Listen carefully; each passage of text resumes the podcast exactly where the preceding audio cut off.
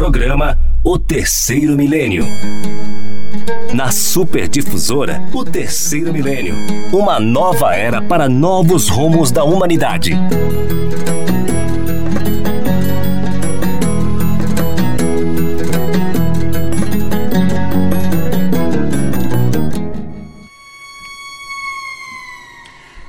Muito bom dia, amigos ouvintes do programa O Terceiro Milênio, uma nova era para novos rumos da humanidade.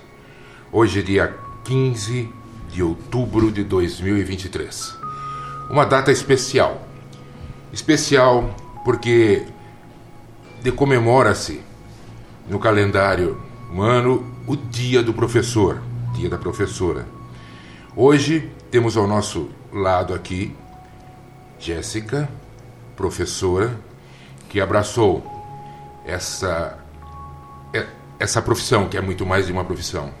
É quase um, um sacerdócio é uma missão que tem a, a finalidade né, de formar seres humanos melhores de dar capacidade né, capacitar crianças a terem uma, um futuro melhor uma colocando na sua mente não só a, a questão da instrução, mas também da moral e da questão espiritual, do bem, do amor, da questão social.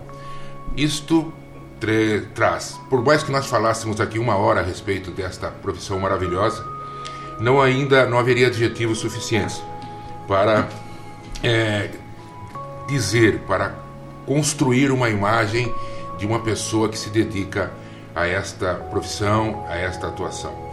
Então, em nome de todos os professores e professoras de todos os lugares, eu que sou filho de professor, esposo de professora, filho, esposa de professora, né? temos aqui o Ivan também, que tem sua esposa professora, e temos aqui hoje a Jéssica. E eu parabenizo Jéssica, você de coração, né? porque somos o que somos, todos nós, somos o que somos socialmente, moralmente e também espiritualmente, graças ao alicerce que as professoras, desde a tenra idade, é, nos, nos fez entender a importância de estarmos aqui. Parabéns, Jéssica, e vamos ao programa. Programa este que tem, sob a batuta técnica do nosso companheiro Marco Aurélio, como sempre, na, na, na técnica do nosso programa. E você, ouvinte, que pode participar, como sempre, repetimos do nosso programa, através dos telefones 32712000, 32723333 e também através do WhatsApp, é, é, pelos números, pelo número 9 9609 7213, todos 15 né, no início, Vou repetindo 996097213, com mensagens através do WhatsApp de até 20 segundos, para que haja possibilidade de ser, no caso, colocado ao ar pelo Marco Aurélio. Estão conosco aqui, como eu já falei, Ivan, Jéssica e, claro, você, ouvinte. Então, iniciando o nosso programa, que tem como tema central do nosso programa o tema Nascer, Morrer, Renascer ainda progredir sempre. Tal é a lei.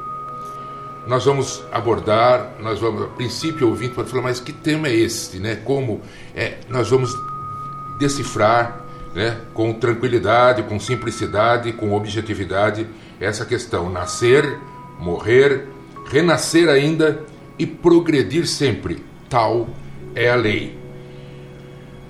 Bom dia, Ivan tema central do nosso programa, como eu acabei de falar, nascer, morrer, renascer ainda, tal é a lei. Bom dia. Bom dia, Paulo. Bom dia, Jéssica. Bom dia, Marco Aurélio. O nosso bom dia carinhoso e de sempre de muita gratidão né, aos ouvintes do nosso programa. Lembrando a todos eles que a partir da semana que vem o programa será no sábado, no mesmo horário, 11 horas, né? Hoje, portanto, é, o último dia do programa né, no domingo.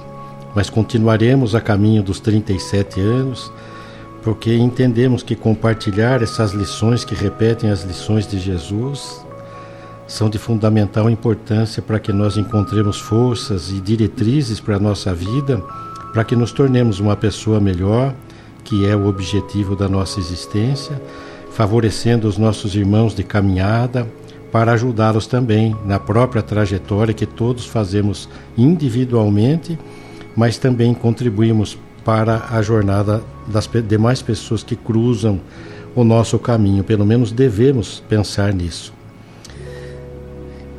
Bom, esse tema né, é, é um, um, tema é, significativo. Né? Para mim tem um sentido muito grande, né, desde que a gente toma conhecimento quando começamos a estudar a doutrina espírita. Esta frase é até é difícil, poucas pessoas conseguem dizer quem é o autor da frase. Mas ela ganhou essa condição de, de, de destaque porque ela está escrita numa pedra que serve de teto ao túmulo de Allan Kardec na França. Né? A frase está escrita em francês e eu pedi para um professor de francês que me dissesse como é que se falaria essa frase e ele insistiu muito e na verdade lá está escrito naître, mourir, renaître encore et progresser sans cesse, est la loi e é um professor de francês. Então, se alguém que está ouvindo entende o francês, se eu errei é por causa da minha pronúncia. Mas lá está escrito exatamente isso. E, e é exatamente no túmulo de Allan Kardec, que é aquele que codificou a doutrina espírita, na verdade, né? Então a gente começa é, a entender por que, que essa frase, depois de encontrada e foi colocada lá, ela ganhou um destaque porque na verdade essa frase ela é uma frase fenomenal porque ela resume a jornada de todos os seres espirituais que somos todos nós.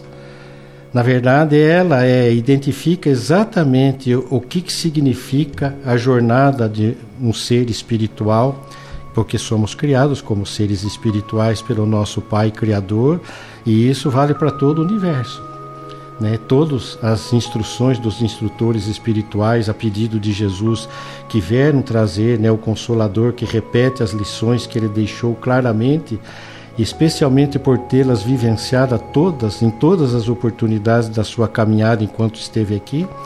Na verdade, também, né, ele viveu isso, nasceu, morreu, ele não precisou renascer, porque na verdade a vinda dele para cá era de natureza especial. Ele já havia feito essa trajetória. O que está descrito aqui, né, progredir sempre, leva-nos a imaginar que exatamente é o destino de todos nós, é a nossa destinação, por esforço próprio. E as leis de que se fala aqui e tal é a lei, também nós vamos entender que são leis divinas, que são imutáveis, são eternas, são de todos os tempos que nós não conseguimos conceber também o que seja isso. Né? Então a gente começa a entender que essa frase resume mesmo o que, o que todos nós vivenciaremos desde o primeiro, desde o início da nossa jornada evolutiva, que é uma jornada que determina né, a caminhada como um aluno numa escola e que a gente vai encontrando isso, as oportunidades para nós progredirmos. Mas a gente também lembra quem foi Allan Kardec. Allan Kardec, na verdade, ele era um professor. Ele também era um escritor, ele era reconhecido no meio acadêmico da França daquela época, né, nos anos de 1850 ali, né, ele sempre foi alguém de destaque pela capacidade de ensinar, criou metodologias de ensino. Na verdade, ele fez, né, a, a sua carreira de, de estudante, de aprendiz, né, lá na Suíça, lá junto com Pestalozzi, que é também uma referência imensa para a educação, para como métodos de ensino, métodos de aprendizado. Então ele se qualificou e ele era um nome, tanto que o nome dele, por isso que ele adotou o pseudônimo de Allan Kardec, para que o nome dele, de tão importância que tinha, isso não era por orgulho, era para não criar confusão para as pessoas, para entenderem que a mensagem vinha do mais alto, diferente da condição dele que ali, como um espírito reencarnado, inteligente com capacidade de ser útil, trabalhou nessa área da, da, da, da, educação das pessoas, depois estudando ciências também, ele se aprofundou em vários conhecimentos, né? Então ele, na verdade, chamava-se Hippolyte Leon Denisard Rivail. Então ele ficou conhecido antes de ser, quando ele adota o nome de Allan Kardec, que daí trouxe ele para o mundo todo. Por causa da informação que ele traz, né? Quando ele lança a obra, o livro dos Espíritos, ele adotou o pseudônimo para não influenciar que as pessoas fossem em busca de algo né, e pudesse não entender a proposta sublime que está contido nesta doutrina, sendo o consolador prometido por Jesus. Então ele foi um insigne né, educador francês e que pela sua maturidade espiritual, né, este, esta frase ele também fez muitas vezes, nasceu, morreu, renasceu, para chegar no estágio em que ele estava. Então a gente vai entendendo que esses grandes missionários, essas grandes personalidades de todas as áreas do conhecimento humano e que principalmente agregam o sentimento em tudo que fazem, um sentimento elevado, né, servindo de exemplo para todas as pessoas que os acompanham, é a nossa destinação também. Então a gente tem que entender que essa frase identifica o porquê que as pessoas que se superam, que demonstram ser aqueles que são é, têm empatia por todas as pessoas, querem socorrer, querem ajudar, é porque eles entenderam o propósito da vida, que foi o que Jesus fez. Jesus veio trazer um sentido para a nossa existência. Então, desde quando você desperta, tanto que ele colocou o semelhante, o nosso próximo, como a figura mais importante das nossas vidas. Né? Em tudo que ele ensinou, ele diz a respeito de alguém para alguém e não só para nós. Nós temos que ser algo para alguém. Né? Amar, ah, é amar-vos uns aos outros. Quer dizer, não é amar só como você ama você mesmo, mas é amar-vos uns aos outros. E esse ensinamento é o mesmo que amar a Deus. A gente procura amar a Deus, agradar a Deus, adorar a Deus, pedir perdão para Deus, mas não pedimos para o nosso próximo. Não significa nada para Deus se per pedimos perdão, não. Ele não vai nos perdoar nunca porque Ele nos ama, Ele só vai nos dar oportunidade. Ele sabe que nós estávamos numa condição, porque esta lei é uma lei divina: nascer, morrer, renascer, ainda progredir sempre. Então nós estamos sob a tutela dessas leis. É isso que vai desenvolver as nossas potências intelectuais, mas principalmente a nossa potência de sentimentos, de nobreza, de caráter, de dignidade, de ser amoroso, de ser acolhedor a gente sempre vai achar que o outro não merece, mas sou eu que preciso, não é o outro que não merece. Eu preciso ser assim. Então essa frase é muito marcante na vida daqueles que estudando a doutrina espírita dão um sentido para a sua existência, como todo ensinamento cristão também o dá.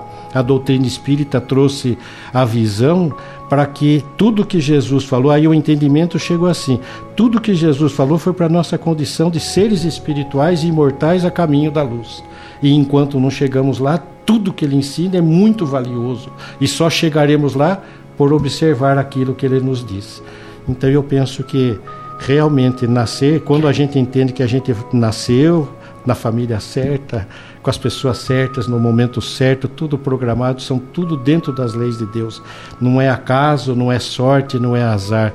Nós temos que fazer a nossa trajetória. Muito bem, Ivan. Bom dia, Jéssica. Eu também. Algum adendo a essa questão que o, que o Ivan estava abordando, da questão de Kardec, alguma coisa? Tranquilo? Sim. Ótimo, tal. É que eu tenho uma questão para você aqui. O que podemos entender por nascer? Né?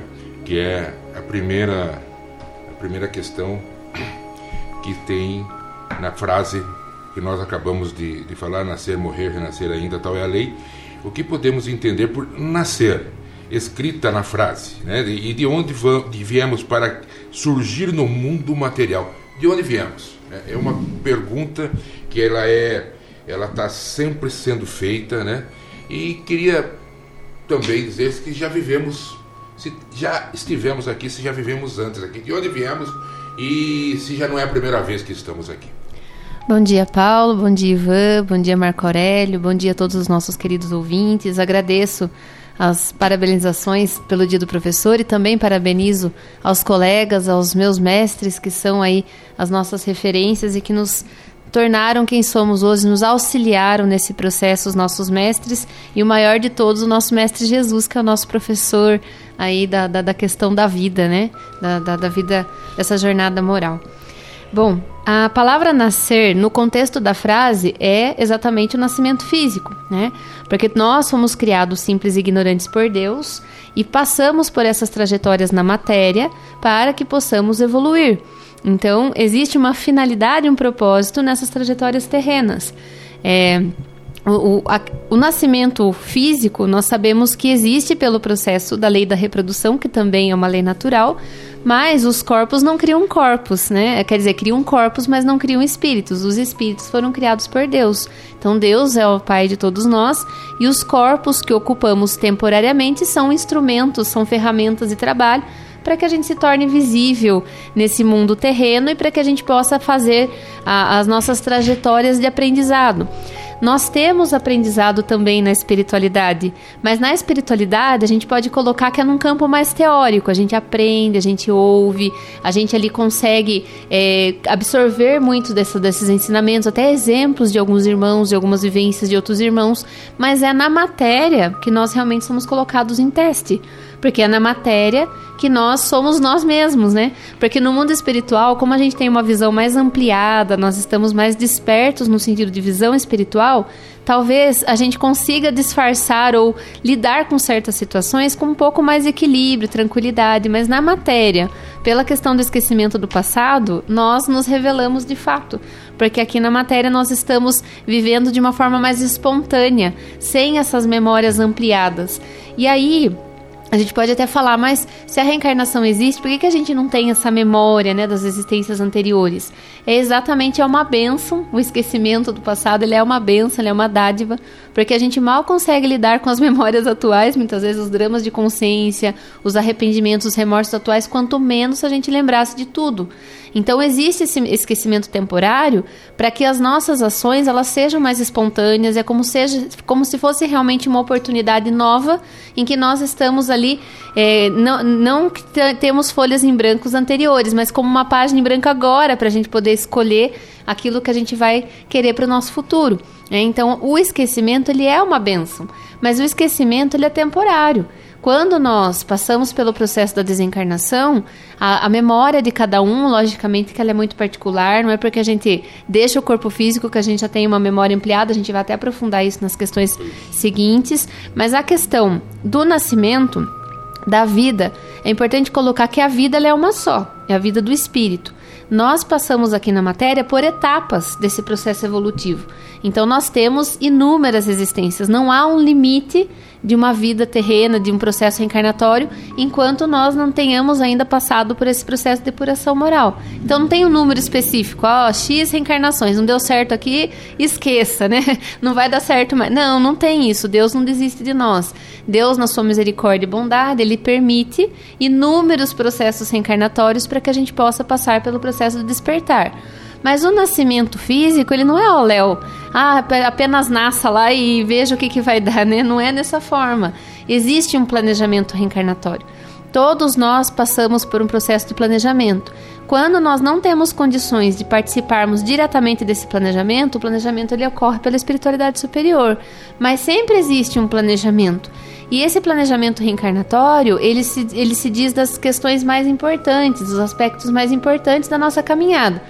Antes, né, a gente tinha um pensamento equivocado que o planejamento era de cada detalhe, de cada oportunidade. Não, são de questões mais globais, como por exemplo o local de nascimento, a família, o gênero, a questão, a condição física é, a profissão, se o cônjuge, se vai ter filhos ou não. É mais ou menos nesses aspectos mais globais. E o planejamento, ele não é uma coisa fechada, ele é flexível, porque nós temos o livre-arbítrio. Então, por mais que nós tenhamos aí um propósito, a gente tem ali um caminho que a gente planejou percorrer, muito difícil que no processo da desencarnação a gente retorne com tudo concluído, tudo casado perfeitamente com o planejamento. É mais, mais fácil que a gente tenha desviado bastante a nossa rota, né? Mas pelo fato do planejamento ser flexível, não existe uma reencarnação perdida se isso traz para a gente aprendizados. Então, mesmo que eu me desvie de alguns propósitos, de algumas questões que eu havia me programado, isso é recalculado. O Alessandro que sempre coloca, né? É o que é Ele... é muito comum é no casamento e na profissão que Sim. a gente desvia, porque de repente você começa a escutar que a profissão que você traz dentro de você, que você sente que você gostaria, não é rentável. Você está no cenário físico, você pensa em ter uma rentabilidade maior, o que é natural. Isso não é condenável. Não tá? Por isso que a Jéssica bem falou mesmo, é exatamente isso. Não é um erro.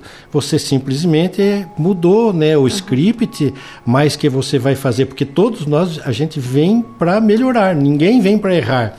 Ninguém programa lá de vir tirar a vida de alguém, de trair alguém, de prejudicar, de roubar, de nada. Então toda programação é. Então quando vai aproveitar, por exemplo, às vezes por casar mesmo, né? Às vezes você tem um plano de unir-se a uma pessoa com quem você teve já relacionamento, tem pendências, tem coisas para serem acertadas e nada mais próximo do que um casal, embora seja fácil de descasar mas mesmo assim a lei divina, por ser sábia e perfeita, ela dá a chance junto para nunca você dizer, ah, mas eu não tive chance mesmo, de novo, né? Então vai ter.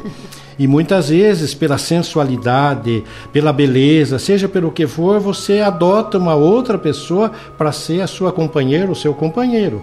Não tem erro nisso. Aquela programação fica né, atrasada, fica assim vai se completar num outro momento, mas aquilo que você assumiu passou a responsa ser responsabilidade real. Então não é uma aventura, não adianta você deixar o que seria uma programação para uma aventura que você vai só se comprometer. Sim. Agora se você se une mesmo assim, né, que não era o plano, mas constitui uma família com nobreza de intenções, acabou, não tem problema. Aquilo passa a ser, como disse a Jéssica muito bem, passou a ser um aprendizado. Você vai fazer um novo aprendizado com uma outra situação. Às vezes nem os filhos são os mesmos, normalmente eles vêm, né? Porque como às vezes dependia do outra pessoa com quem você, então há tudo isso. Há uma mudança, por isso que ela falou, não é uma coisa fechada, né? Determinismo, senão a gente seria só alguém cumprindo um papel né? não teríamos livre-arbítrio, e nós temos.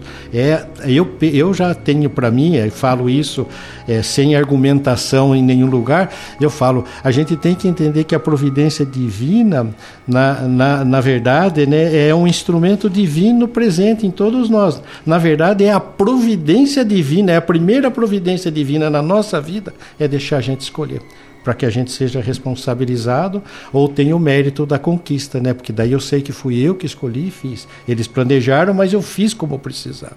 Não é só o plano, né? Sim.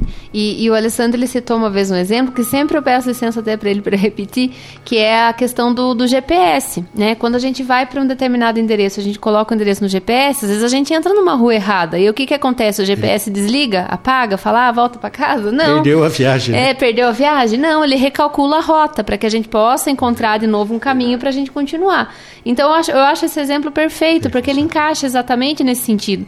Se nós temos um determinado planejamento e por alguma razão a gente desvia da rota, seja por questão de cônjuge, profissão, ou até mesmo de localidade que a gente nasceu, é, não é uma reencarnação perdida desde que a gente não perca de vista os propósitos de assumirmos as responsabilidades das escolhas que fazemos e procuremos fazer o melhor daquilo que estiver ao nosso alcance, procurando ser pessoas melhores.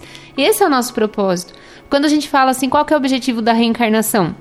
É resgatar os débitos do passado, porque nós não tivemos apenas essa vida atual, nós já somos livros com páginas escritas, temos o nosso passado espiritual. Muitas vezes a gente fala assim, ah, numa vida passada a gente acha que é só uma, né? É. Nós já temos centenas de milhares de vidas. Então, quantos débitos a gente já não assumiu? Quantos compromissos a gente já não tem? Então, esta é uma oportunidade para que a gente possa saldar parte desses débitos, porque a gente salda gradativamente e, e, e juntamente com a, as nossas condições de superar aquela, aquela necessidade. Então, é um processo de resgate, é um processo de resistência ao mal, ou seja, não assumir mais débitos. Já não basta o que eu tenho para pagar, ainda venho aqui e fico me comprometendo mais. Até acontece, mas a gente tem que ter esse cuidado e principalmente a evolução, a prática do bem, que é uma, uma forma assim um pouco simplista da gente falar fazer o bem, porque ela é muito ampla, ela é muito profunda, ela depende dos aspectos de mudança e transformação íntima de cada um, do despertar de cada um. Ajudar o, o outro não é apenas cumprir um protocolo de, de, de dar moedas, de dar gorjetas, de dar. é, é ser bom independente do lugar que esteja, porque muitas vezes a gente é bom dentro do templo religioso e isso é fácil, porque lá a gente está com pessoas que pensam como a gente, que, que não nos ofendem. No templo religioso, a, até a nossa voz muda, a gente se torna até mais, mais brando. Se alguém pisa no nosso pé no templo religioso, nem dói, mas fora né, do templo religioso é que nós realmente somos quem somos, principalmente dentro do lar. que as máscaras sociais caem. Então, esse é o processo da, da, necessidade da nossa existência. A finalidade é esse processo de transformação, buscarmos sermos homens de bem naquilo que estiver ao nosso alcance. Não vamos conseguir a luz, a pureza espiritual em um único processo reencarnatório. Mas se a gente conseguir mudar um pouco que seja dos nossos defeitos, dos nossos vícios morais, nós já vamos tendo ganhado muito desse processo, dessa trajetória. Então, a caminhada é gradativa. Veja o ouvinte como essa questão nascer que nós estamos abordando aqui, é como disse a Jéssica bem no início da fala dela, não é um nascer físico, é esse nascer espiritual, é isso que o Ivan acabou de abordar, Jéssica, né? Essa mudança, esse nascimento, essa transformação que todos nós é, devemos é, prestar atenção em nós mesmos, né? Quando aqui estamos nesse planeta. Então reencarnamos, né? renascemos ou nascemos aqui. É para nós já é na frase poderia tirar o nascer porque é. nós já estamos já, né? Então seria renascer ainda e progredir, morrer, quer dizer, no nosso caso a gente tem que pensar na morte, que saber que vamos renascer e que vamos continuar progredindo, porque essa é a lei. Então, e essa condição nossa que nos foi legada, dada, né? É um tesouro, é uma misericórdia divina nós estarmos aqui novamente e convivendo com as pessoas, né? Que muitas das vezes a pessoa fala, ah, mas estão é, falando que então o casamento, por exemplo, que você foi um dos primeiros exemplos que você deu, onde estão muitas dificuldades, onde duas pessoas que vêm de momentos diferentes na vida física né? e na, até na vida espiritual e se juntam sob o mesmo teto para viver a mesma experiência junto, às vezes com é, condições em todos os sentidos espirituais, morais, físicas totalmente diferentes, né? Estão aí neste momento vem algo que a Jéssica disse no transcorrer da sua da sua fala, que foi toda uma, muito bem colocada, claro como sempre, é a questão do livre arbítrio. O que eu faço com isso, né? Nos é dado um instrumento, uma ferramenta para que nós possamos utilizá-la. Mas se eu não sei como utilizá-la, eu vou buscar né? Eu, vou, eu, vou, eu tenho um alicate na minha mão, eu não sei o que é um alicate. Eu vou procurar um ferramenteiro, uma pessoa de ferramenta, e falar: o que, que eu faço com isso? Né? Então a ferramenta da vida, da nova vida, de, uma, de mais uma experiência na vida física, é uma ferramenta que nos foi dada por nós, Espírito Eterno que somos, né? para que possamos é, utilizá-la da melhor forma possível. Como? Na, e a ferramenta que eu falo é a oportunidade. E as condições para usar essa ferramenta é no casamento, é na sociedade, é comigo mesmo, é principalmente com as pessoas as quais nós temos algum problema de plano. Mesmo aquela que fala, puxa vida, eu nunca encontrei com ela, mas a pessoa não me vai, né? Não tem, mas são condições que temos que trabalhar em nós primeiro. Né? Foi dito aí no início também da fala do Ivan da questão do, de estar de amar, né? Para que eu possa amar não só a mim, né? Não só eu mesmo, né? Porque amar-me é uma condição muito importante que quando eu me amo, eu tenho certeza, quando eu me amo mesmo, que eu tenho que dar o melhor de mim para o próximo. Um dos maiores mandamentos que temos, que é o primeiro, amar a Deus. Veja bem, amar a Deus ao próximo, né? Amar a Deus sobre todas as coisas, amar ao próximo, e na terceira pessoa somos nós. Como é importante amar ao próximo, depois de amar a Deus, amar ao próximo é o primeiro e o mais importante item que nós temos que podemos fazer a nosso favor. Então, nascer, que nós colocamos essa questão, que foi muito bem colocada por vocês, estou apenas aqui é, ensejando, um, um amarra, um, amarrando a questão, é que nós estamos buscando é, a nossa melhora, o nosso crescimento físico graças à bondade divina, graças à misericórdia divina, tá? Eu, Ivan, ainda ainda na frase do tema, o que significa, o que significa, nós estamos falando em nascer e morrer, Ivan. O que significa morrer? É sair do mundo material, deixando o corpo físico? Vamos para onde, Ivan? Esse negócio, para onde nós vamos? Em que situação? Olha, tem subperguntas em cima dessa pergunta maior. É, né? quem fez o roteiro é chato. Sou eu mesmo. Então, por favor, Ivan. Viu, Paulo? É, a gente, se a gente olhar a vinda para o corpo como o departamento educacional do espírito, a gente vai entendendo tudo esses que nós estamos tratando. Por exemplo, você tem uma programação de se unir a uma pessoa e de repente você desvia do caminho. É como se você tivesse destinado a estar numa sala de aula e de repente você falou: "Ah, eu queria ir na sala daquela, na outra sala" e vai estudar na outra sala. As matérias vão ser as mesmas, o seu aprendizado, se você souber aproveitar, vai ser o mesmo, o seu desenvolvimento. Porque quando a gente chega, como nós já estamos renascendo, eu não estou do zero, como eu disse, eu não sou uma página, um livro em branco. Eu estou começando uma página nova. Mas tudo que eu aprendi, de, que me ajudou a formar o meu intelecto, minha capacidade de entendimento, não se perde, nem o sentimento. Por isso que quando a gente fala amar, aqueles que você já aprendeu a amar, encontrando com você há muita facilidade. Enquanto aqueles que você teve convivências desastrosas, há muita dificuldade. Repete-se a experiência para que você possa aprender a lidar com isso. Quanto mais avançamos, mais a gente vai entendendo o propósito da vida, então fica mais fácil de buscarmos nos ajustar junto a todo mundo. E o morrer, então, significaria fim do ciclo escolar. Terminou a minha jornada presente na escola da vida, que eu vesti um corpo físico como uniforme, convivi com muitas pessoas, que nem eu costumo dizer assim: o lar é que nem um laboratório de uma escola, os elementos químicos estão todos ali. Qualquer esbarrão e misturar um com o outro, às vezes dá até explosão. Mas também se a gente for delicado, como a gente é fora da casa, como a Jéssica lembrou lá, a gente usa um verniz social. Mas se você se esforça por ser melhor, você vai ser dentro do lar, fora do lar, em qualquer ambiente. Então você vai percebendo que os elementos químicos que fazem as coisas ficarem difíceis, que vão arder na pele se cair, vão queimar, vai precisar de você vai tentando vai minimizando. Ah, mas como é que eu vou deixar o outro sempre ter razão? Falou, ele pode não ter razão, mas você pode falar assim, olha, eu não concordo, mas tudo bem, vamos quer fazer essa experiência dessa vez do jeito que está dizendo, vamos tentar então.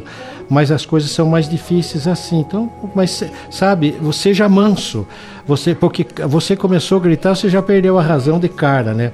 Então, e, e se você dá exemplos de harmonia, de procurar harmonizar, você vai vendo que isso vai minando, porque a energia boa vai superar a energia negativa daqueles que desejam mal, que são violentos, que são agressivos, que são a ponto tal de que a própria doutrina espírita que repete o evangelho de Jesus, ela também diz que vai chegar momentos em que é necessário, é menos prejudicial você deixar né, aquela companhia que se tornou de uma forma que está minando muito, trazendo sofrimento para um todo, pelos pros filhos, seja o que for. A, então ela diz, ela não estimula a separação, mas ela não condena. A lei divina não condena, porque às vezes chegará num ponto que é realmente insustentável aquele. Então é preferível realmente. E não é que, que eu estou falando, não há estímulo. Falar, ah, não, não deu certo, porque a gente já vê pessoas que às vezes com poucos meses de casamento casamento já desistem. Então a gente vê, foi muito. É, não se experimentou antes, por isso, na época do namoro, dos mais antigos, que a turma ri, né? acha engraçado, acha tudo. O noivado. Quer dizer, cada um passa a conhecer melhor o outro para não ser totalmente surpresa. Mas muitas vezes há a surpresa por parte. O que não deve ser é de nossa parte. Porque é o que Jesus ensinava, ele dizia que nós vivemos num mundo de escândalos, de erros. É preciso que hajam os erros, Jesus afirmava. Mas ai daquele por quem o erro vem. É preciso que haja o erro porque Deus sabe da sua grandeza e sabedoria. Ele sabe que alguém vai errar e esse erro corrige o outro. Mas se quando ninguém errar, maravilha, nós estamos num, num mundo, numa escola divina de já de bem-estar, de regeneração, já caminhando para um mundo perfeito, um mundo agradável, um mundo bom. Então a gente vê que sair do corpo é simplesmente deixar o corpo. Tanto que Jesus dizia: o que você é, você vai continuar sendo. Quem é bom é bom, quem não é, não, sei, não continua não sendo. Quem eu amo, eu continuo amando, mas quem odeia, eu continuo odiando.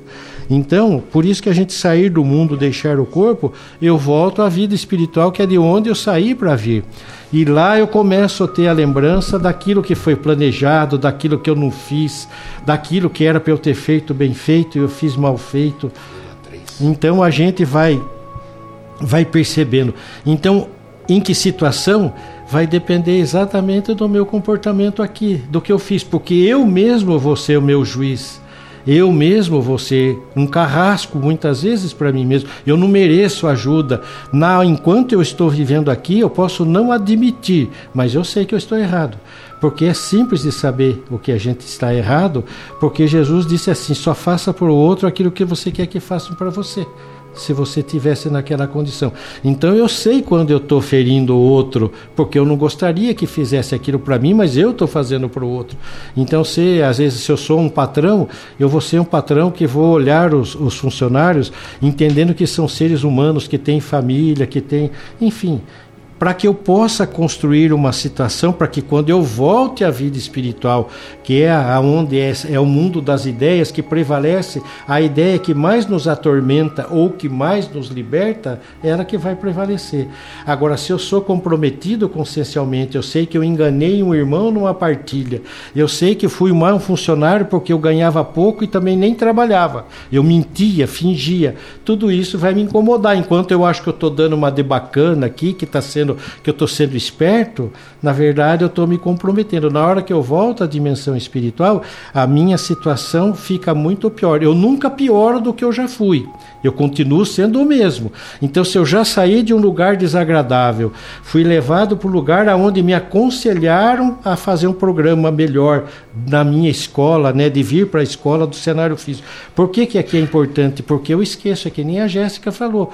A gente esquece dos detalhes das vidas que eu tive. Então, eu esqueço quem me prejudicou, esqueço quem eu prejudiquei, se eu roubei, se eu, seja o que for que eu fiz. Eu não lembro nesta existência. Então, se eu cruzar com uma pessoa dessas, eu posso ter antipatia, mas eu não sei o porquê. Agora, se eu procuro me aproximar em vez de me afastar, em vez de ser agressivo, eu vou vencendo. E o amor que eu já conquistei permanece. Porque o amor, tanto que né, Pedro repetindo, Jesus disse, né, o amor apaga uma multidão de pecados. Eu não preciso passar só pelo sofrimento para poder aprender. Eu posso aprender servindo, mas eu não tenho conseguido porque eu sou egoísta e eu dou preferência a mim mesmo. E eu penso, pronto, o quê? Eu levantar domingo cedo para ir levar, pô, o cara que vai trabalhar. Eu posso dar um cartão aqui, eu dou um quintal para ele carpir aqui, mas isso ele não quer. A gente já vai, eu mesmo inventando desculpa para não fazer aquilo que seria tranquilo. Eu vou lá visitar. Se tem alguma coisa, tem muitas pessoas, você vai na casa, você pede para abrir o armário, você fica, você não chora de vergonha, porque não tem nada. E a gente pode dizer que talvez não tenha aquilo que eu gosto mais, mas nunca faltou nada na casa da gente. Então a gente tem que ter esse olhar. Então a morte vai ser exatamente o encerramento do ciclo escolar. Só não é o encerramento do ciclo escolar quando eu abrevio por vontade própria. Eu me alcoolizo, pego um carro, vou dirigir, sofro um acidente, possivelmente não era o momento, deixo a vida do corpo. Não foi, foi, não foi, foi um suicídio involuntário, porque quando eu ingeri o álcool, eu sabia que eu corria o risco de causar um acidente. Isso quando eu tiro a vida de outras pessoas e passo a ser responsável por aquilo também. Sou um criminoso e consciencialmente eu vou criando isso para mim. Não é Deus que escreve num livro, não vem ninguém apontar o dedo. Você sabe o que você fez. E você queria que fizesse para você? De jeito nenhum. Então você vai se transformando numa pessoa em que as coisas vão ficando mais difíceis que quando você sai do corpo, não acaba o que você estava pensando que acabou. Você se decepciona porque a vida continua numa dimensão diferente, em condições diferentes. Aquela pessoa que você gostaria agora de pedir perdão não está lá ela está aqui ou está em outro ambiente espiritual pela grandeza dela. Então, por isso que Jesus falava: reconcilia-te com quem você precisa enquanto você está caminhando com ele aqui no corpo físico. Aqui, para nós, é fundamental no nosso estágio. Se eu sou um espírito imortal, mas eu preciso de vir para a escola, eu sou um aluno que não terminou o ciclo todo ainda. Então é isso que a morte significa. E a gente volta exatamente. A situação é individual, é personalíssima. E é só eu sei. Se, se cair um avião, morreu 200 pessoas, que nem o Titanic, morreu não sei quantas mil. Possivelmente, mesmo que se amassem, não vão para o mesmo lugar, porque cada um carrega o seu próprio drama. Perfeito, Ivan. Jéssica, como podemos entender, no contexto do tema, o que é renascer? ainda, né? Que está no contexto do tema central. Renascer ainda. Por que não nos lembramos de outras vidas? Já demos algumas pinceladas, mas renascer ainda. Renascer, como o Ivan já colocou, somos nós aqui, né? No nosso processo reencarnatório, nessa jornada. Essa mensagem é a mensagem da reencarnação. Porque muito se achava que nasceu, morreu, acabou. Não, renascemos ainda para dar continuidade nessa jornada. E renascemos tantas vezes quanto necessárias para que a gente possa iluminar-se, para que a gente possa ter esse processo de despertar. É importante a gente colocar que a morte ou a enfermidade, a fragilidade que nós temos no nosso corpo físico, ela é necessária porque ela é um limite para os nossos impulsos. Imagina se a gente fosse eterno nessa terra, o que, que a gente não faria? Se tendo a morte, se tendo as limitações, se tendo as enfermidades como sequelas muitas vezes até de nossas escolhas, mesmo assim a gente comete abusos, a gente comete deslizes. Imagina se a gente não tivesse esses a processos. A gente faz guerra então, lógico que a evolução é inevitável, o progresso é uma lei e a gente ia evoluir de uma hora ou outra, mas que ia demorar muito, mas isso ia demorar. Então, por isso que a nossa, o nosso corpo físico, ele é muito frágil e a nossa vida terrena, ela tem fim, fisicamente falando para que a gente possa valorizar mais as oportunidades de estarmos aqui. A gente tem informações da espiritualidade que nos mundos superiores as reencarnações são mais longas, a infância é menor. Por quê? Porque a gente já está mais consciente desses nossos processos. Então pode-se ter uma longevidade maior. A gente, quanto mais longa a caminhada, acho que a gente mais se compromete do que desperta, porque nós ainda temos equívocos. Então a importância do despertar, a importância de passarmos por essas provas, por essas expiações, é um processo de despertar. E uma questão até que a gente comentou na, na semana passada, que eu tive a oportunidade também de falar sobre a reencarnação, e é, uma vez eu vi um irmão falando que, refutando a, a, ideia da reencarnação, de que se a ideia da reencarnação é evolução, por que, que a gente volta é, pior? Ou por que, que a gente ainda não melhorou? Porque se essa ideia de morrer e, e nascer é para melhorar, a gente deveria voltar melhor. Mas se colocando numa ideia que a morte do corpo físico simplesmente nos torna melhores. E não é. A morte do corpo físico é apenas uma passagem. O processo de transformação é um processo de despertar de consciência. Muitos de nós passamos várias vezes pelo processo reencarnatório e demoramos despertar, porque é um processo. Então não é a, a reencarnação em si ou a desencarnação propriamente é, dita que, que já traz que a aprendizado. A reencarnação é só oportunidade, Sim. é mais uma oportunidade divina para você passar pelo ciclo escolar e tentar aprender. É como se repetíssemos de ano e voltássemos. Você vai tentar estudar a mesma matéria porque você não acompanhou. Sim. Ou seja, então, agora você tem mais uma chance de progredir. Ah, e não aproveita? Problema nosso. Mas né? existe né? uma visão muito restrita a respeito disso desde a época de Jesus, né? É, Nicodemos na época de Jesus, doutor da lei. Chegou até Jesus quando ele disse que essa questão de, de renascer, né? Quando ele falou, quando ele estava pregando sobre renascer, ele falou, é, Nicodemo se aproximou de Jesus e falou, eu sei que você é um homem de Deus. Nicodemos disse para Jesus, mas como posso eu voltar para a barriga da minha mãe? Um homem é, um velho. homem velho como eu, né? E Jesus fala de uma forma profética e literária, mas é, filosófica também. Né? Ele fala: é, Nós viemos da água, né? e a água voltaremos. Né? Ele diz, dentre todas as, as e preciso renascer deu, da água e do espírito. E do espírito é exatamente, é a sequência que ele falou. Então essa essa incompreensão, essa restrita, esse restrito pensamento, essa restrita ideia sobre a questão da matéria que sobrepuja o espírito, né? Tudo que a gente fala, as pessoas fixam na matéria, porque muito no atual, nessa questão material, viver material, viver na matéria, é just, não viver na matéria, é nós nos libertarmos justamente dessa questão estrita né, de materialismo que nós somos. Quer dizer, eu, eu não sou essa questão física que me apresento no espelho. Né? Eu estou, ultimamente, como vocês já falaram, usando nesse momento o corpo físico para que eu possa, através, graças à vontade divina, evoluir como espírito que sou, né? É. é só essa questão e graças aos nossos pais, que a gente tem que ter gratidão, por pior que ter, possam ser os nossos pais, o pai, a mãe, nós temos que ter gratidão porque eles que possibilitaram eu vir para a escola.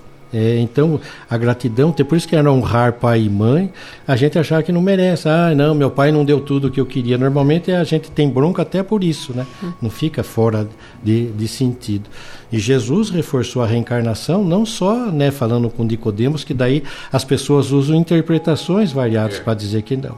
Mas quando ele pergunta para o grupo de, né, de seguidores dele ali, né, em particular aos discípulos, né, aos apóstolos, é quem dizem os homens que eu sou. E aí ah, uns dizem que tu é um é, dos profetas Elias. que voltou, uns dizem. Aí até que diz, ó, uns dizem que o senhor é o Elias. Né? Não, que o senhor é o Elias. Aí Jesus fala, o Elias já veio e vocês não o reconheceram, fizeram dele o que quiseram. E lá no Evangelho está escrito. E eles entenderam que Jesus estava falando de João Batista. Como é que João Batista seria o Elias que voltou se não fosse a reencarnação? Que dava uns quase 600 anos que separa um do outro, né? Porque eles diziam que o Elias tinha que vir para que o Messias pudesse vir. Daí eles falam assim: ah, um diz que o senhor é o Elias, ou seja, ele não era o Messias, estava vindo um profeta. Daí que ele esclarece muito bem, né? Não tem, não tem como ficar em dúvida isso, né? Sim. E basta a gente pensar na vida da gente. O que eu mais eu gostaria que meu pai fizesse se eu cometesse uma, um erro? Em vez de só de me surrar ou de, de trancar, não, deu outra chance. Pai, deixa eu, eu vou fazer, fazer tudo para não fazer de novo. Então, como é que a gente vai pensar que Deus seria um pai carrasco, né? Se é o amor absoluto, foge completamente da, do raciocínio. E a, e a, reencarnação, ela surgiu com a doutrina espírita, a explicação, a explicação. Né, da, da palavra, e a palavra, criou, né? inclusive, sim. A palavra surgiu o conceito, para que a gente pudesse compreender a reencarnação com a doutrina espírita, porque antes se falava em ressurreição. E qual que é a principal diferença? Que a ressurreição acreditava-se exatamente, né, que foi a pergunta de Nicodemos, que a gente volta no, no mesmo, mesmo, corpo, corpo ou seja, né? é a ressurreição do corpo. Então eu volto com o corpo. Mas com o processo de decomposição, a gente sabe a que o nosso corpo claro. ele se transforma em uma outra forma de vida, né? O nosso corpo, ele pela decomposição celular, celular e tudo mais, é. ele se transforma em outra parte coisa. É energia, né? Exatamente. Agora a reencarnação é a, ressurreição, é a reencarnação na carne, ou seja, a volta do espírito em um outro corpo, em uma outra oportunidade reencarnatória. Mas o mesmo espírito. Mas o espírito é o mesmo. Quem que seria o espírito? A mente, a nossa consciência, nosso é. pensamento. Quem somos nós? As nossas escolhas, os nossos gostos. Muitas vezes quando a gente fala assim, quem sou eu? A gente se identifica muito por questões físicas, né? É. Ah, eu sou a Jéssica, professora, tantos anos, moro em tal X, meus pais Peso são tal. Tanto. Peso tanto. Então a gente coloca condições físicas, mas essas não são condições que nos definem enquanto seres espirituais. Essas são condições temporárias. Eu temporariamente estou habitando este corpo como Jéssica, com essas é. características. Mas eu sou um espírito. E qual que é os meus verdadeiros gostos? O que, que eu gosto? O que, que eu não gosto? Quais são as minhas gosto, tendências, os meus vícios morais? Quais são os meus defeitos? Quais são as minhas virtudes? Esse sou eu. Então, quando a gente faz o processo de autoconhecimento, a gente tem que desmistificar essa questão terrena. Porque a questão terrena não nos define, elas são características temporárias. Tanto que Nós temos que buscar a, a essência. Mente, né, a pessoa fala, não, porque a mente dessa pessoa. Na verdade, a mente é exatamente uma expressão que definiria a nossa condição de ser espiritual. É quem pensa. Sim. É um, agora, lá no livro dos Espíritos, você procura existe um meio de definir como é um espírito, eles falam, não existem palavras para que a gente possa dizer para vocês, mas vocês podem pensar que é uma centelha, uma faísca divina. Nós somos uma centelha, nós somos um foco de energia pensante que tem sentimentos, que escolhe. O cérebro é o instrumento em que eu desejando, eu vendo você que é uma pessoa amiga, eu trago alegria, eu vibro, fico contente. O, o, cérebro é que manda essas ordens de comando, tudo, né? Então a gente vai, mas sou eu, o ser espiritual que pensa. Então que decide, que escolhe, né? O livre-arbítrio está para o espírito, não é o corpo. O corpo tem uma parte que exige necessidades para se manter íntegro para que você possa. É que nem o carro. Você precisa abastecer, você precisa trocar óleo, você precisa um monte de coisa. Para o corpo, para quanto melhor o cuidar, por isso que a gente tem que ter respeito a esse organismo. E quando você vai a um velório, nós temos que entender assim: nós temos que ter respeito por aquele corpo, seja de quem for, por exemplo, mesmo que seja da nossa mãe querida. Você vai agradecer aquele corpo porque foi ele que permitiu você ter convivido com ela, aprendido a amar e receber o amor daquela pessoa daquele ser espiritual. Então não é que é para você desprezar, já, já que não é, então né? é. Né? tem gente que vai nesses ambientes e realmente é um ambiente que parece que é de campo de futebol, fica conversando, discutindo, tal, é de brincadeira, tal. Não tem sentido, sabe? Então há que haver respeito. E muitas vezes nós estamos ali próximo, quer dizer, o nosso corpo está ali e a lei divina determinou que eu assistisse, escutasse tudo o que pensam de mim, porque muitas vezes eu não fui uma pessoa boa, eu comprei consciências e naquele momento eu vou ser, vai mostrar para mim, fala, viu? Você, as pessoas não gostavam de você. Você nunca fez nada de bom. Na verdade, você comprou consciências, você favoreceu pessoas e elas não precisavam disso. Então vejam quanta raiva, né? É uma lição, é uma então é uma derradeira lição, porque normalmente depois, quando o corpo termina, nós voltamos a ter é, simplesmente, né? Entramos num estado de sono profundo durante um tempo para nos despregarmos, né, do corpo físico, que não é simples também. É isso mesmo. E o corpo físico, ele é extremamente necessário, como disse o Ivan, para fazer toda a nossa a nossa experiência, passarmos essa experiência, como citou a Jéssica, né? É que importante, né?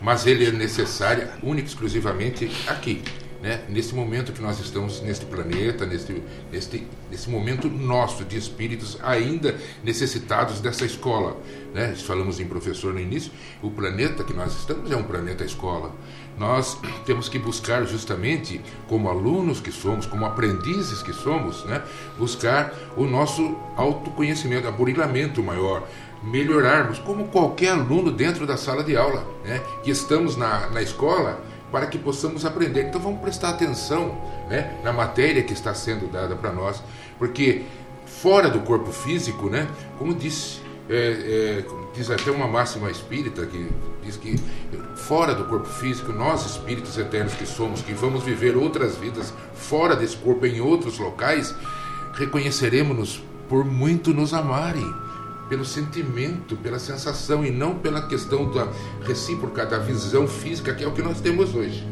Hoje nós necessitamos, já a ciência já disse, hoje tudo que nós vemos é um reflexo, a, gente, a mente emite e volta para nós, para nós que possamos reconhecer as pessoas fisicamente. É, no plano espiritual, absolutamente é desnecessário, porque nós nos reconheceremos por quem nós realmente somos. Né? Hoje nós estamos, como disse aí, nós estamos. A energia que nós somos, na verdade, fica que nem aquele código de barra.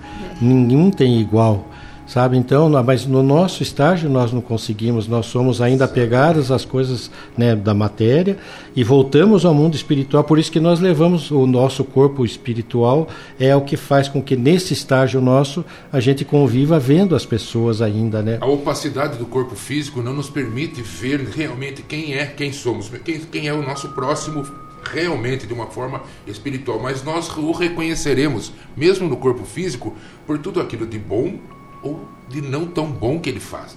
Aí nós vamos medir com a mesma medida do, do amor ou do ódio para aquelas pessoas que ainda não entenderam como é importante amar, né? Como é que eu posso me relacionar com a pessoa que está ao meu lado ou convivendo comigo que não é por acaso? Se eu encontrei, se eu tenho qualquer tipo de sentimento bom ou mal, porque é importante que eu tivesse encontrado e eu tenho que, se tiver um bom pensamento, um bom relacionamento com ela isso me faz bem, que eu consiga melhorar, que eu consiga regar isso daí para que isso continue a crescer e dar frutos. Se eu não consigo conviver com aquela pessoa, que eu possa me murilar, né? Porque é, no final da, do Pai Nosso, né, da nossa prece tão conhecida aí do Pai Nosso, né? Ele diz: "E livrai-nos do mal", né? É a final do Pai Nosso, mas é importante nós lembrarmos que livrarmos do mal que eu posso fazer ao meu próximo. Porque a gente imagina que o mal do Pai Nosso, que vai livrar-me do mal, que é fulana, que é Beltrano, que não me faça, é ao contrário. É que eu consiga, me, com esforço, porque necessitamos de esforço ainda para fazer o bem, indubitavelmente é verdade, que a gente consiga nos esforçarmos para que eu, que eu não faça mal a ninguém. Principalmente para aquelas pessoas que me provocam para que eu faça mal, que eu consiga me burilar. Jéssica, é, progredir sempre. Para onde? O progresso ele é uma lei divina, né? Que acreditemos ou não no progresso, na reencarnação, todos nós estamos sujeitos a ela. E o progresso é para nossa capacitação moral, né? Para nos tornarmos espíritos de luz. Por que, que Deus já não, não nos criou prontos, então, né? Porque é mais fácil, porque depende do nosso mérito. Seria muito fácil se todos nós já fôssemos criados prontos. Mas a ideia é de que nós conquistássemos, tivéssemos mérito nas nossas conquistas, fizéssemos por nós mesmos. Isso nos dá autonomia das nossas escolhas. Nós, por isso nós temos essa capacidade e a condição de sermos melhores, né? E o progresso, logicamente, que o nosso progresso evolutivo, ele é relativo a Deus. Nós nunca chegaremos num patamar de Deus, porque Deus é único. Sendo suas criaturas, o nosso progresso ele é relativo ao, a, ao progresso de Deus, né? E a questão do progresso, ele é muito particular, depende muito das nossas escolhas, depende muito das nossas vivências, depende do despertar de consciências de cada um, mas o progresso ele é inevitável. Nós não regredimos, como o Ivan já havia colocado. É, muitas vezes a gente olha para as coisas, a gente tem uma sensação que está pior. Você fala, nossa, parece que a gente fala de evolução, de progresso, mas parece que está pior. É uma sensação. Se a gente for olhar, é, muitas coisas melhoraram. Nós vivíamos épocas que éramos muito mais violentos e agressivos do que somos hoje.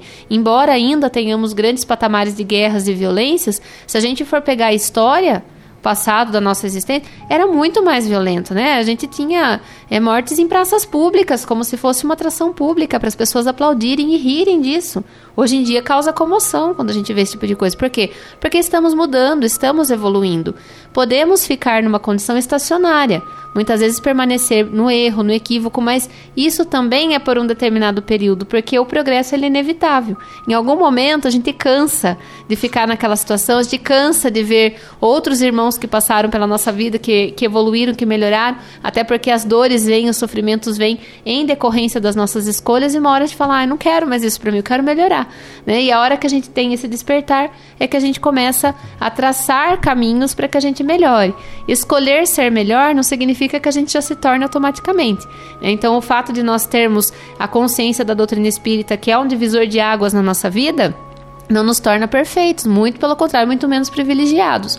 Porque a Joana de Ângeles, em uma das suas obras, ela fala que nós espíritas somos os retardatários, ou seja, a gente recebeu a benção do conhecimento doutrinário para ver se agora a gente toma jeito, se agora a gente encaminha melhor, se a gente faz escolhas melhores. Hora, né? Exatamente. Então, o progresso, ele é particular para cada um, ele é gradativo, ele não se dá com o processo de vida ou morte apenas, mas ele se dá com o processo de despertar de consciência de cada um. E isso é muito particular, isso é muito individual e é no tempo de cada um de nós. Deus, na sua infinita misericórdia e bondade, ele nos dá inúmeras oportunidades para que a gente se torne luz, porque fomos criados para o amor, pelo amor de Deus, para atingirmos esse patamar de amor fraterno, amor universal que ainda não conhecemos. Então, o progresso é para chegarmos à nossa evolução plena espiritual e auxiliarmos Deus nos seus processos aí das criaturas, que foi o que Jesus fez, né? Assim como Jesus, existem muitos outros espíritos, mas Jesus é a maior referência que nós conhecemos. E Jesus, ele é o governador do planeta Terra. Então, ele já era um espírito de luz antes da formação da Terra. Passou por todo esse processo que nós estamos passando. E hoje ele é um auxiliar direto aí de Deus nesses processos de cocriação, de, de iluminação das criaturas, de auxílio daqueles que Ele ama, porque o espírito que atinge esse patamar, ele ama todos, sem distinções, sem segregações, sem barreiras. Né? Ivan, estamos quase no finalzinho do nosso programa, né? Aí adendo essa questão toda, de todo o tema, gostaria que você desse uma repassada para que a gente pudesse nos, pudéssemos despedir do nosso ouvinte. É, eu penso, Paulo, que Jesus não deixou dúvidas a respeito de nada disso. É, isso, essa frase poderia ter saído até dele, se fosse o caso, que faria com que a gente pudesse ter a grandeza de buscar entender o significado profundo progredir, né? Por que, que eu tenho que ser melhor? O grande erro, Paulo, é que eu acho que os outros não merecem que eu seja melhor, que vão me fazer de tolo, que vão me fazer de bobo. Que eu...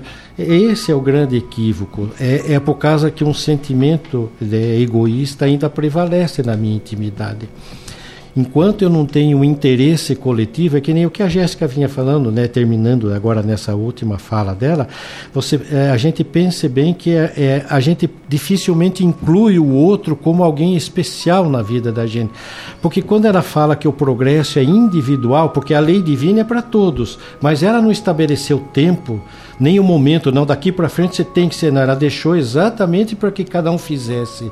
Chega um momento em que nós somos colhidos de surpresa, porque nós estamos retardando tanto o nosso progresso, que a lei divina, por amor, se vê na condição de propor uma existência para a gente, ainda que eu vou ser obrigado a dar um passo mais adiante para eu sair daquela mesmice que é o despertar de consciência. Eu vou ter uma existência de choque de consciência que eu vou acordar. Aí eu tenho que começar de novo tudo, né? Começar para frente já com um pensamento diferente. Eu preciso então entender que o meu semelhante muitas vezes não está no estágio que eu já estou, que não é muito melhor, mas é um pouco melhor do que o dele. Então, quando aquela pessoa não consegue fazer algo que me agrade, é porque às vezes ele não consegue, não está, ele não desenvolveu essa potência ainda. Então, por isso que Jesus diz que nós precisamos ser indulgentes com os outros. Antes de perdoar, eu ser indulgente é entender que ele é capaz. Puxa vida, ele não é capaz de fazer melhor para mim, mas eu vou amá-lo mesmo assim, vou cuidar dele, vou mostrar que eu quero fazer o melhor para ele, mesmo que ele não aceite. É um problema dele, não é um problema meu mas eu não posso crucificá-lo, não posso já julgar, não posso nada. São todas as falas de Jesus. Ele diz que nós temos que ser perfeito como perfeito é o Pai Celestial, ou seja, está mostrando que o nosso destino final é sermos perfeitos, como Ele. Ah, um dia Deus deve ter chamado, filho, estou construindo um, né, um mundo novo, já está sendo formado, você vai cuidar de terminar a formação dele, e lá eu vou colocar 30 bilhões de irmãos seus muitos recém-criados, outros você vai trazer de outros lugares. E aí você vai cuidar dessa escola para mim. Nós todos vamos fazer isso. Então a gente tem que entender que queira ou não queira, acredite ou não acredite, como disse a Jéssica, a lei divina vai ser cumprida. Por isso que Jesus, né, os benfeitores espirituais ensinam que a gente só sofre porque a gente não vive a lei de Deus. A gente machuca a lei de Deus. Então eu olho o outro, julgo, critico, ameaço, faço tudo. Ele é o, é o meu vai ser a minha redenção vai ser através de, do outro. Eu só vou ser bom se alguém se beneficiar da minha bondade. Eu ser bom para ficar olhando no espelho, eu sou bom, eu sou bom. Só tinha uma música assim, mas era outro sentido. Então pense bem, nós estamos perdendo tempo. Jesus chegou a afirmar que nós faríamos tudo o que ele fez e muito mais. E ele fala com propriedade porque ele fez e chegou aonde chegou. Por quê? Porque ele foi criado antes.